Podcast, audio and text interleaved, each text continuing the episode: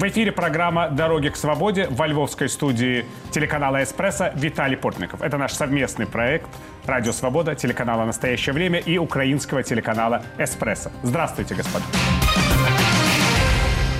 С начала полномасштабной войны России против Украины пострадало уже 30 религиозных сооружений, среди которых немало храмов Украинской Православной Церкви Московского Патриархата.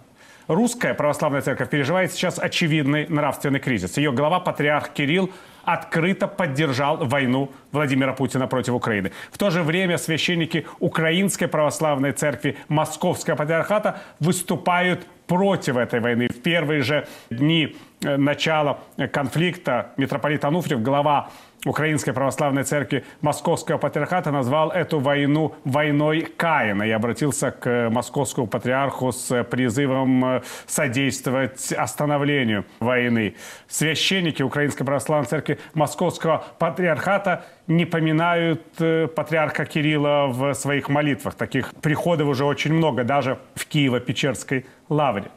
Перестали поминать при молитве московского патриарха. Как показал один из последних социологических опросов, проведенный группой «Рейтинг», 63% респондентов поддерживают идею о разрыве связи Украинской Православной Церкви с московским патриархатом. Но что будет происходить реально? Приведет ли война к отделению Украинской Православной Церкви от Русской Православной Церкви. Могут ли сейчас начаться переговоры Украинской Православной Церкви, одной из самых больших конфессий Украины, с Вселенским патриархатом и признанным э, патриархом Константинопольским э, религиозным объединением Православной Церкви Украины? И каковы перспективы Русской Православной Церкви? Причем не только на украинской земле. В нашей студии Тарас Анташевский, украинский религиовед, шеф-редактор религиозной информационной службы Украины. Здравствуйте, Тарас. Здравствуйте. И с нами на связи по скайпу из Нью-Йорка Сергей Чапнин, российский религиовед, старший э, научный сотрудник Центра православных христианских исследований э, Фортхэмского университета. Здравствуйте, Сергей. Здравствуйте, рад вас видеть. Но прежде чем мы начнем разговор, посмотрим сюжет о том, как войну оценивают православные церкви Украины и России, и как российская агрессия против Украины может повлиять на их дальнейшую судьбу. Российские войска продолжают наносить ракетные удары по украинским городам. 8 апреля на железнодорожном вокзале Краматорска Донецкой области, центре, откуда ведется эвакуация местных жителей, жертвами ракетной атаки стали 57 человек. Более 100 получили ранения. Российские военные уничтожают в Украине жилые дома, школы и храмы. И во многих случаях это храмы и Украинской православной церкви Московского патриархата – с начала войны пострадали не менее 30 сооружений духовного значения в шести областях Украины.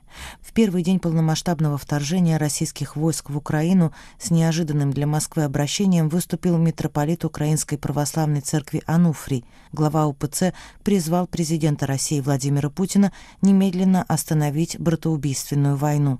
Просим вас, Владимир Владимирович, остановить войну, Наши народы, украинский народ и российский народ, народы, которые вышли с одной киевской Днепровской купели.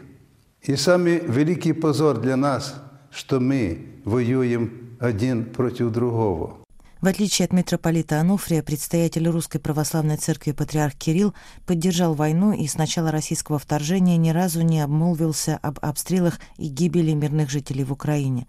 3 апреля глава РПЦ провел богослужение для российских военных в главном храме вооруженных сил недалеко от города Кубинка под Москвой. В военное время, а сейчас мы такое время переживаем, служба в вооруженных силах – это настоящий подвиг – и мы должны быть очень сильными. Когда я говорю «мы», я имею в виду вооруженные силы в первую очередь. Российская агрессия в отношении Украины в перспективе может привести к потере РПЦ контроля над Украинской православной церковью.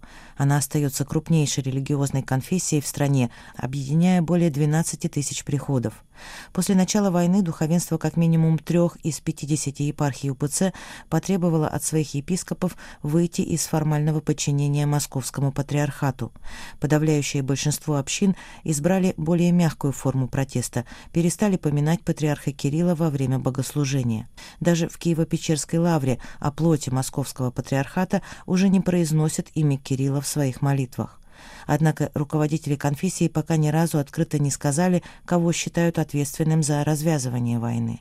Такую позицию ПЦ осудил предстоятель признанной Вселенской Патриархии Православной Церкви Украины митрополит Епифаний. А зараз ми бачимо, що з боку Російської Федерації Сейчас мы видим, что со стороны Российской Федерации происходит геноцид украинского народа. Поэтому думаю, что у многих православных украинцев открылись глаза, они осознали, насколько важно иметь свою признанную украинскую православную церковь, а не подчиняться чужеземным центрам, которые агрессивны по отношению к нашему украинскому государству. по відношенню до нашої української держави. Митрополит Киевский и всея Украины Епифаний призывает религиозные общины, находящиеся в юрисдикции Украинской Православной Церкви, активнее переходить в ПЦУ. За последние недели под крыло независимой поместной церкви, по разным данным, перешли от 50 до 100 московских приходов. На фоне многочисленных данных о зверствах российских военных в отношении мирных граждан в Украине, все больше священников УПЦ требуют переговоров с ПЦУ об объединении или взаимном признании.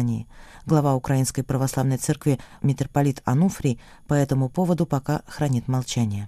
Ну, вот то, что стало происходить после 24 февраля 2022 года, мы часто говорим, вот никто не ожидал того, никто не ожидал этого, никто не ожидал варварских э, бомбардировок Мариуполя, Харькова, такого кошмара, который мы сейчас все наблюдаем на Киевщине, в Буче и других населенных пунктах. Но никто не ожидал вот такого выступления митрополита Ануфрия, правда? Ведь тоже никто не думал, что священник, который годами был одним из самых важных иерархов, можно сказать, и в русской православной церкви, будет вот так вот жестко говорить о войне. И, кстати, никто не ожидал таких страданий паствы Украинской православной церкви Московского патриархата. Ну, наверное, те, которые ждали, чтобы их освободят, они не ждали, что их так будут освобождать. Но э, митрополит Ануфрий, он не сказал так, так жестко, как бы может, должен был сказать. Я еще припомню, что э, в конце февраля 2014 года было также его выступление, где он осудил э, власть, которая привела к э, такому кровавому Майдану. А потом на следующий день это было изменено, это текст обращения. Потом было его обращение в начале марта 2014 года к Путину, чтобы он не начинал военные действия против Украины. И это было намного радикальнее, чем сейчас оно прозвучало. Потому что сейчас все молятся за войну, но никто не говорит, кто напал. И даже надо напомнить, что патриарх Кирилл, хоть много епархий его не, воспом... не вспоминает во время литургии, но сам митрополит Ануфрий продолжает за него молиться. То есть он как бы этим э, показывает, что он единый с патриархом Кириллом. То есть очень большого радикализма нет, есть такая э, лайтовая версия, можно так сказать. Обращусь к Сергею Чеплину. Вот опять-таки, когда мы говорим о том, чего не ожидали, такой вот позиции патриарха Кирилла, которая очевидно направлена против той его паствы, которая сейчас в Украине подвергается всем этим кошмарам. Мне кажется, тоже можно было не ожидать, я бы сказал, во всей ее полноте, если вообще можно так выражаться. Да, вы знаете, я бы сказал так, что э, вот тот цинизм, э, с которым патриарх Кирилл формулирует свою позицию, довольно неожиданный. Мы, конечно, понимали, как бы знали, э, что для патриарха Украины это не столько люди, э, сколько территория, сколько земля, сколько количество храмов и монастырей. Но о людях он не переживает. Мы видим, что все его проповеди военного времени э, это проповеди, обращенные исключительно к его российской пастве, в том числе и э, к воинам российской армии, генералам российской армии, но ни слова не обращено к э, украинцам. Ни слова сострадания, ни слова поддержки. Э, и это, конечно, выглядит невероятно страшно. Вы говорили о моральном кризисе э, русской православной церкви. Я бы сказал даже жестче. Это моральный крах официальной церкви в путинской России. Вот если говорить о э, моральном крахе, да, вот как из этой ситуации будет выходить Украинская Православная Церковь? Сейчас многие священники говорят, знаете, мы вообще не, не, не имеем никакого отношения к РПЦ, но тем не менее, ведь когда ты поминаешь в качестве главы церкви русского патриарха, продолжаешь это делать и защищаешь эту позицию, как это, кстати говоря, сделал недавно в пространном интервью BBC запорожский митрополит Лука, то это, тем не менее, не говорит о разрыве связи. Но я думаю, что э, объективно должна бы была сказать какая-то такая качественная социология или даже статистика, если просить всех священнослужителей Московского патриархата в Украине, что они об этом думают. Но сейчас уже часто звучат, например, последние эти дни позиция более 250 священнослужителей Московского патриархата в Украине подписали обращение к предстоятелям древних православных церквей, чтобы они сделали суд-трибунал над патриархом Кириллом. И уже сразу после этого подписания начались репрессии к нескольким священникам, например, Полтавской епархии. И уже я знаю факты, что священники просят э, затереть их подписи, что они боятся репрессий от своих епископов. Я думаю, что это показывает, где кто чем дышит. Как вы считаете, господин Чеплин, вот что делать э, священникам Украинской Православной Церкви сейчас? И тем священникам, которые сейчас рядом со своей паствой видят весь этот кошмар, в котором находятся люди, и, кстати, епископам, и самому митрополиту Ануфрию. Ведь в любом случае выбор придется какой-то делать. И этот выбор – это какой-то разрыв между канонами и правдой, если можно так выразиться. Да, совершенно верно. Вы очень точно сформулировали проблему. С одной стороны есть каноны, а с другой стороны есть правда, и это Божья правда, а не только какая-то правда э, историческая, правда жизни. И вот здесь, я думаю, главное, что произошло, я очень высоко оцениваю инициативу отца Андрея Пинчука и вот это обращение к э, предстоятелям поместных православных церквей. Потрясающе, что в течение суток буквально оно было опубликовано всего лишь вчера, а сегодня уже более 250 подписей под этим письмом стоит. Это важная инициатива, которая говорит о том, что священники не готовы молчать, видя молчание своих епископов. Епископат молчит, епископат сервильный, епископат до сих пор э, ожидает, чья возьмет, э, он хочет быть с властью, он хочет сохранить свою власть, и э, это далеко от интересов церкви, далеко от интересов паствы, далеко от интересов церковного народа. И вот то, что священники вот этим обращением фактически говорят о том, что они готовы взять э, ответственность за церковь на себя, это, мне кажется, самое главное. И я очень надеюсь, что это обращение поддержат не только священники, вот, собственно, в Украине, но и священники в других странах, и в том числе э, священники украинского, русского происхождения, которые служат в других поместных церквях. Мне кажется, это невероятно важная инициатива, которая получит огромный резонанс. Можно вообще говорить о том, что наступил какой-то такой вот и момент истины, и кризис в мировом православии? Ведь мы знаем, что и зарубежные приходы Русской Православной Церкви сейчас переходят под домофор Вселенского Патриарха, так и вот mm-hmm. был уже прецедент mm-hmm. в э, Нидерландах. Mm-hmm.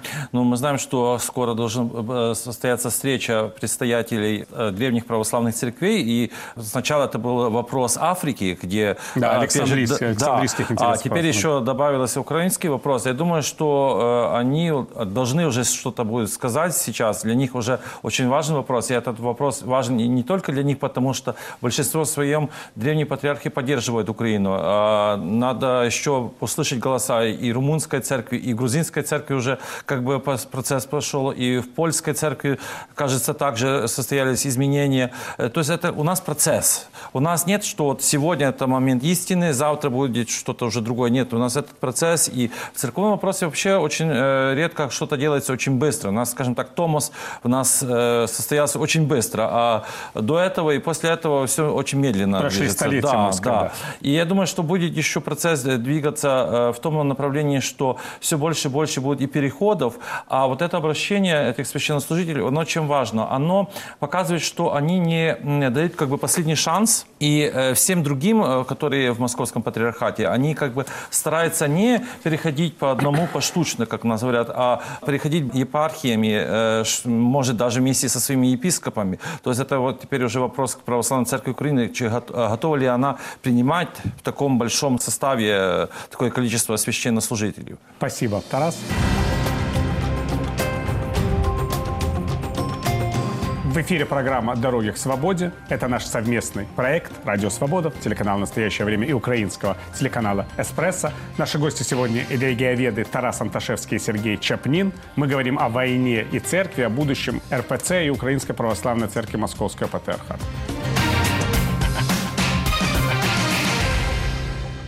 Вот возвращаясь, господин Чапнин, к теме русской церкви и того, что с ней произошло, я вот смотрю просто на прошедшие десятилетия. Я занимаюсь как раз темой роли церкви в, в общественной жизни с тех самых времен, когда возвращение к церковным э, канонам, к жизни церкви и общества, к роли церкви и общества стало вот одним из важных таких, вот одной из важных примет перестройки в э, бывшем Советском Союзе. Еще хорошо помню те празднования в э, Свято-Даниловом монастыре, которые показали возможность того, чтобы церковь действовала, наконец, легально, а не как полуподпольная запрещенная организация. Я очень хорошо помню, что тогда даже люди, далекие от э, религии, воспринимали это как какое-то возвращение к духовности прошло три десятилетия, патриарх служит в храме вооруженных сил, благословляет войну, и кажется, что все то, на что надеялись люди, когда русская православная церковь возвращалась после десятилетий коммунистического такого официального атеизма в обществе, оно оказалось даже не протестовано, а оплевано. Да, совершенно верно. Полгода назад я говорил с одним священником, около 70 лет, из Калужской области, и он сказал, знаешь, а мы ведь с тобой оказались э, совсем не в той в церкви, в которой мы крестились, в которую мы пришли вот на рубеже 80-х, 90-х годов.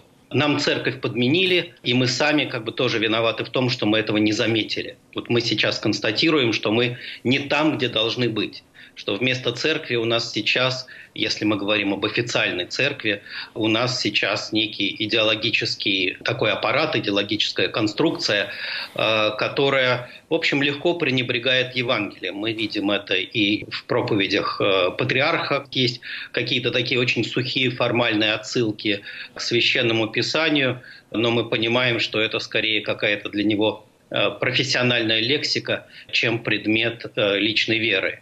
И масштаб вот этого бедствия очень широкий. Э, дело в том, что в Русской Православной Церкви после падения коммунизма вместо богословия, вместо Евангелия мы сосредоточились на э, истории, как бы на историческом прошлом, на мечтах и мифологии о Святой Руси, православной империи. И в итоге произошла страшная подмена. Да, у нас есть история, да, у нас есть вот эта мифология, но а где Евангелие? И те, кто пытаются проповедовать Евангелие, скажем, как отец Иоанн э, Бурдин из э, Костромской епархии, который произнес первую антивоенную проповедь вот в Русской Православной Церкви, вот э, буквально сегодня он получил указ своего митрополита – дающий ему право перейти в другую епархию. Если он в течение трех месяцев в другую епархию не перейдет, э, его никто не примет, он попадает под запрет.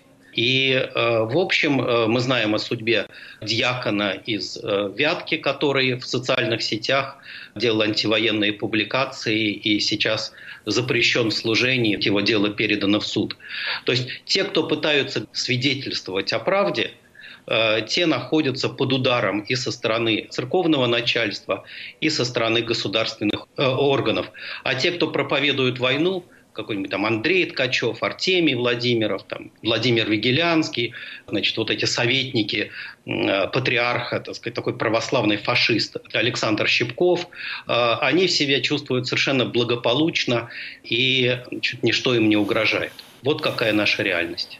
Ну вот надо сказать о пропаганде, да, ведь на самом деле вот мы очень часто говорим, что была такая пропаганда в российском обществе о том, Украины вообще не существует, украинского mm-hmm. народа не существует, но вот была же еще очень важная часть пропаганды, которая касалась церкви, да, вот безблагодатные церкви, раскольники, нельзя иметь с ними дело. Э, огромный пропагандистский такой вот был, э, я бы сказал, массив, связанный с украинской греко-католической церковью. Потом, я бы сказал, в центр вышла история с киевским патриархатом и с православной церкви Украины, а закончилось это все с тем, что священники Украинской православной церкви Московского патриархата называют Вселенского патриарха человеком, который порвал с православием.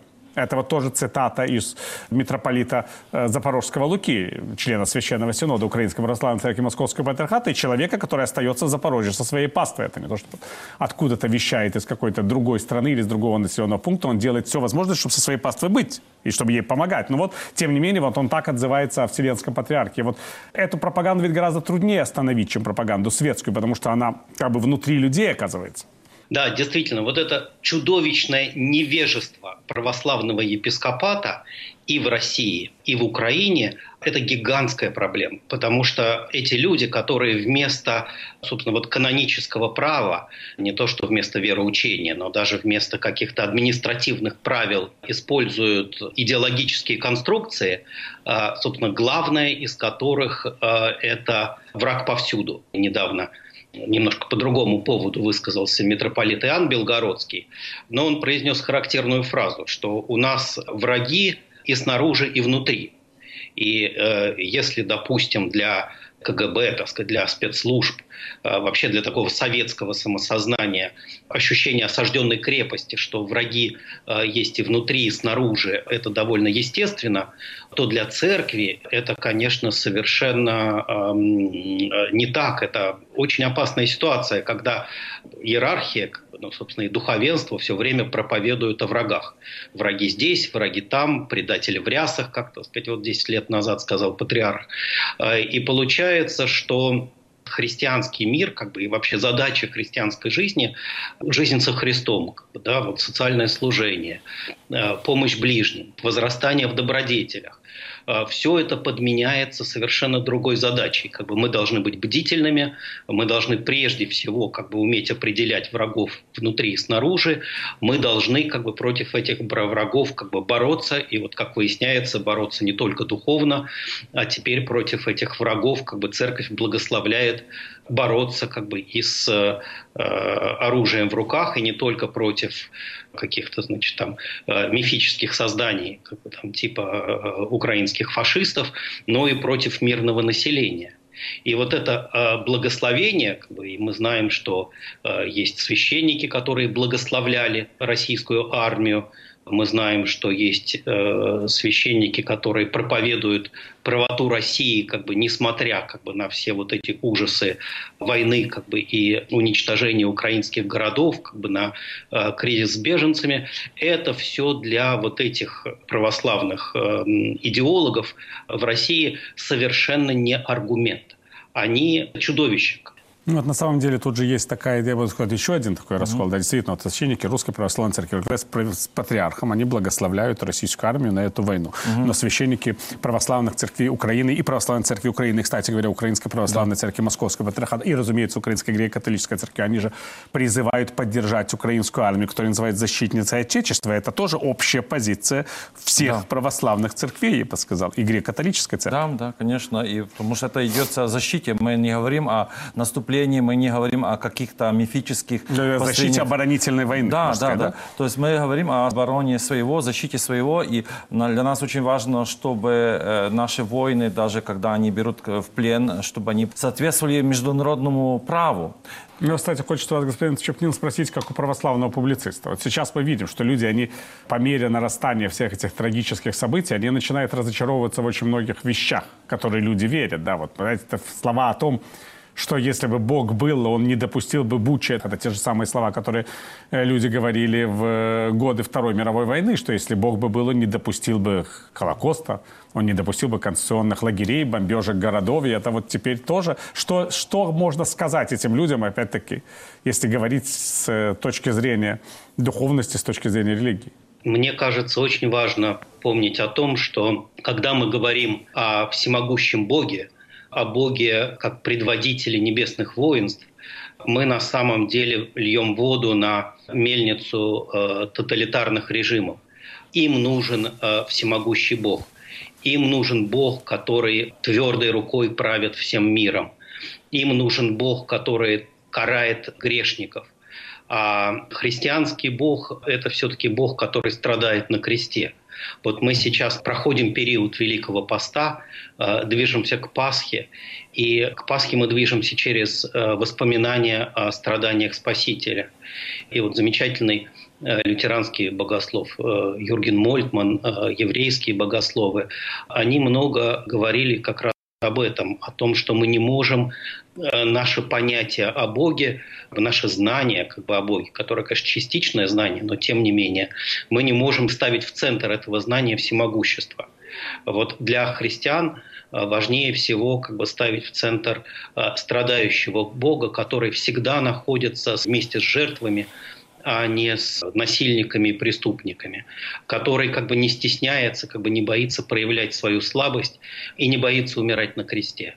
Это вера в слабого Бога, который спасает и помогает э, слабым, мне кажется, вот в этом есть великая сила. Но и тайна тоже – потому что говорить о том, что, как бы, что мы можем постигнуть как бы, вот эту слабость и истощание Бога, э, это тоже неверно. Как бы мы к этому можем прикоснуться и в этом найти вот какую-то э, новую твердость э, для своей веры. Вот вы, Тарас, общаетесь с украинскими священниками сейчас, и вот что они говорят своей вот этой вот пастве, когда люди, это страдающие люди, да, они теряют близких, они воюют, они видят все эти кошмары войны. Это не просто обычная жизнь, это жизнь в настоящем страдании и переживании. Они вынуждены покидать родные дома, нередко разрушенные, уезжать в другие страны. Это все комплекс страданий и жертв. Вот что священник может сказать вот, вот и говорит, они вам рассказывают об этом? Э, ну, так очень-очень конкретно не говорят. Если бы я был священником, я сам бы не знаю, что бы я должен был сказать сейчас. Наверное, должны какие-то слова поддержки. Наверное, э, сейчас очень важна э, помощь конкретная или как бы как э, услуги психолога, чтобы священник был и психологом одновременно. Я много говорил со священниками с Московского патриархата, которые сейчас э, уже начали выход с Московского патриархата, но ждут какого-то решения епископата. Это часто священники этих территорий, которые или были под оккупацией, или были под обстрелами, или э, близи к фронту. То есть они, для них очень важно поддержать людей просто морально в то время. Такие вот э, испытания для них. И для них важно, чтобы люди оставались людьми. То есть очень очень часто э, священнослужители говорят тем самым языком, что и говорят простые, простые люди. люди. Да, конечно. Да. И то папа посвятил э, Украину и Россию сердцу Богоматери. И это тоже был такой жест фактически простого священника, можно сказать, да. который делает то, что он может делать для своей паствы. И пришел в посольство России просить прекратить войну. Патриарх Константинопольский прибыл в Польшу и да. говорил с украинской беженцами. Да. То есть да. они вели себя как пастыри. О том, как вел себя патриарх Кирилл, мы говорили всю эту программу. Это тяжелый, конечно, разговор всегда, когда говоришь о священнике который превращается в политика и тянет за собой в этот кошмар всю церковь. Мы э, в этой программе говорили с шеф-редактором религиозной информационной службы Украины Тарасом Анташевским и российским религиоведом, старшим научным сотрудником Центра православно-христианской исследователей Фортхемского университета Сергеем Чапниным. Спасибо, господа, что были с нами в этом эфире. Благодарю вас. Это совместный проект «Радио Свобода», телеканал «Настоящее время» украинского телеканала «Эспрессо». Провел эту программу для вас Виталий Портников. Я прощаюсь с вами, господа. До новых встреч. Желаю вам мирного неба.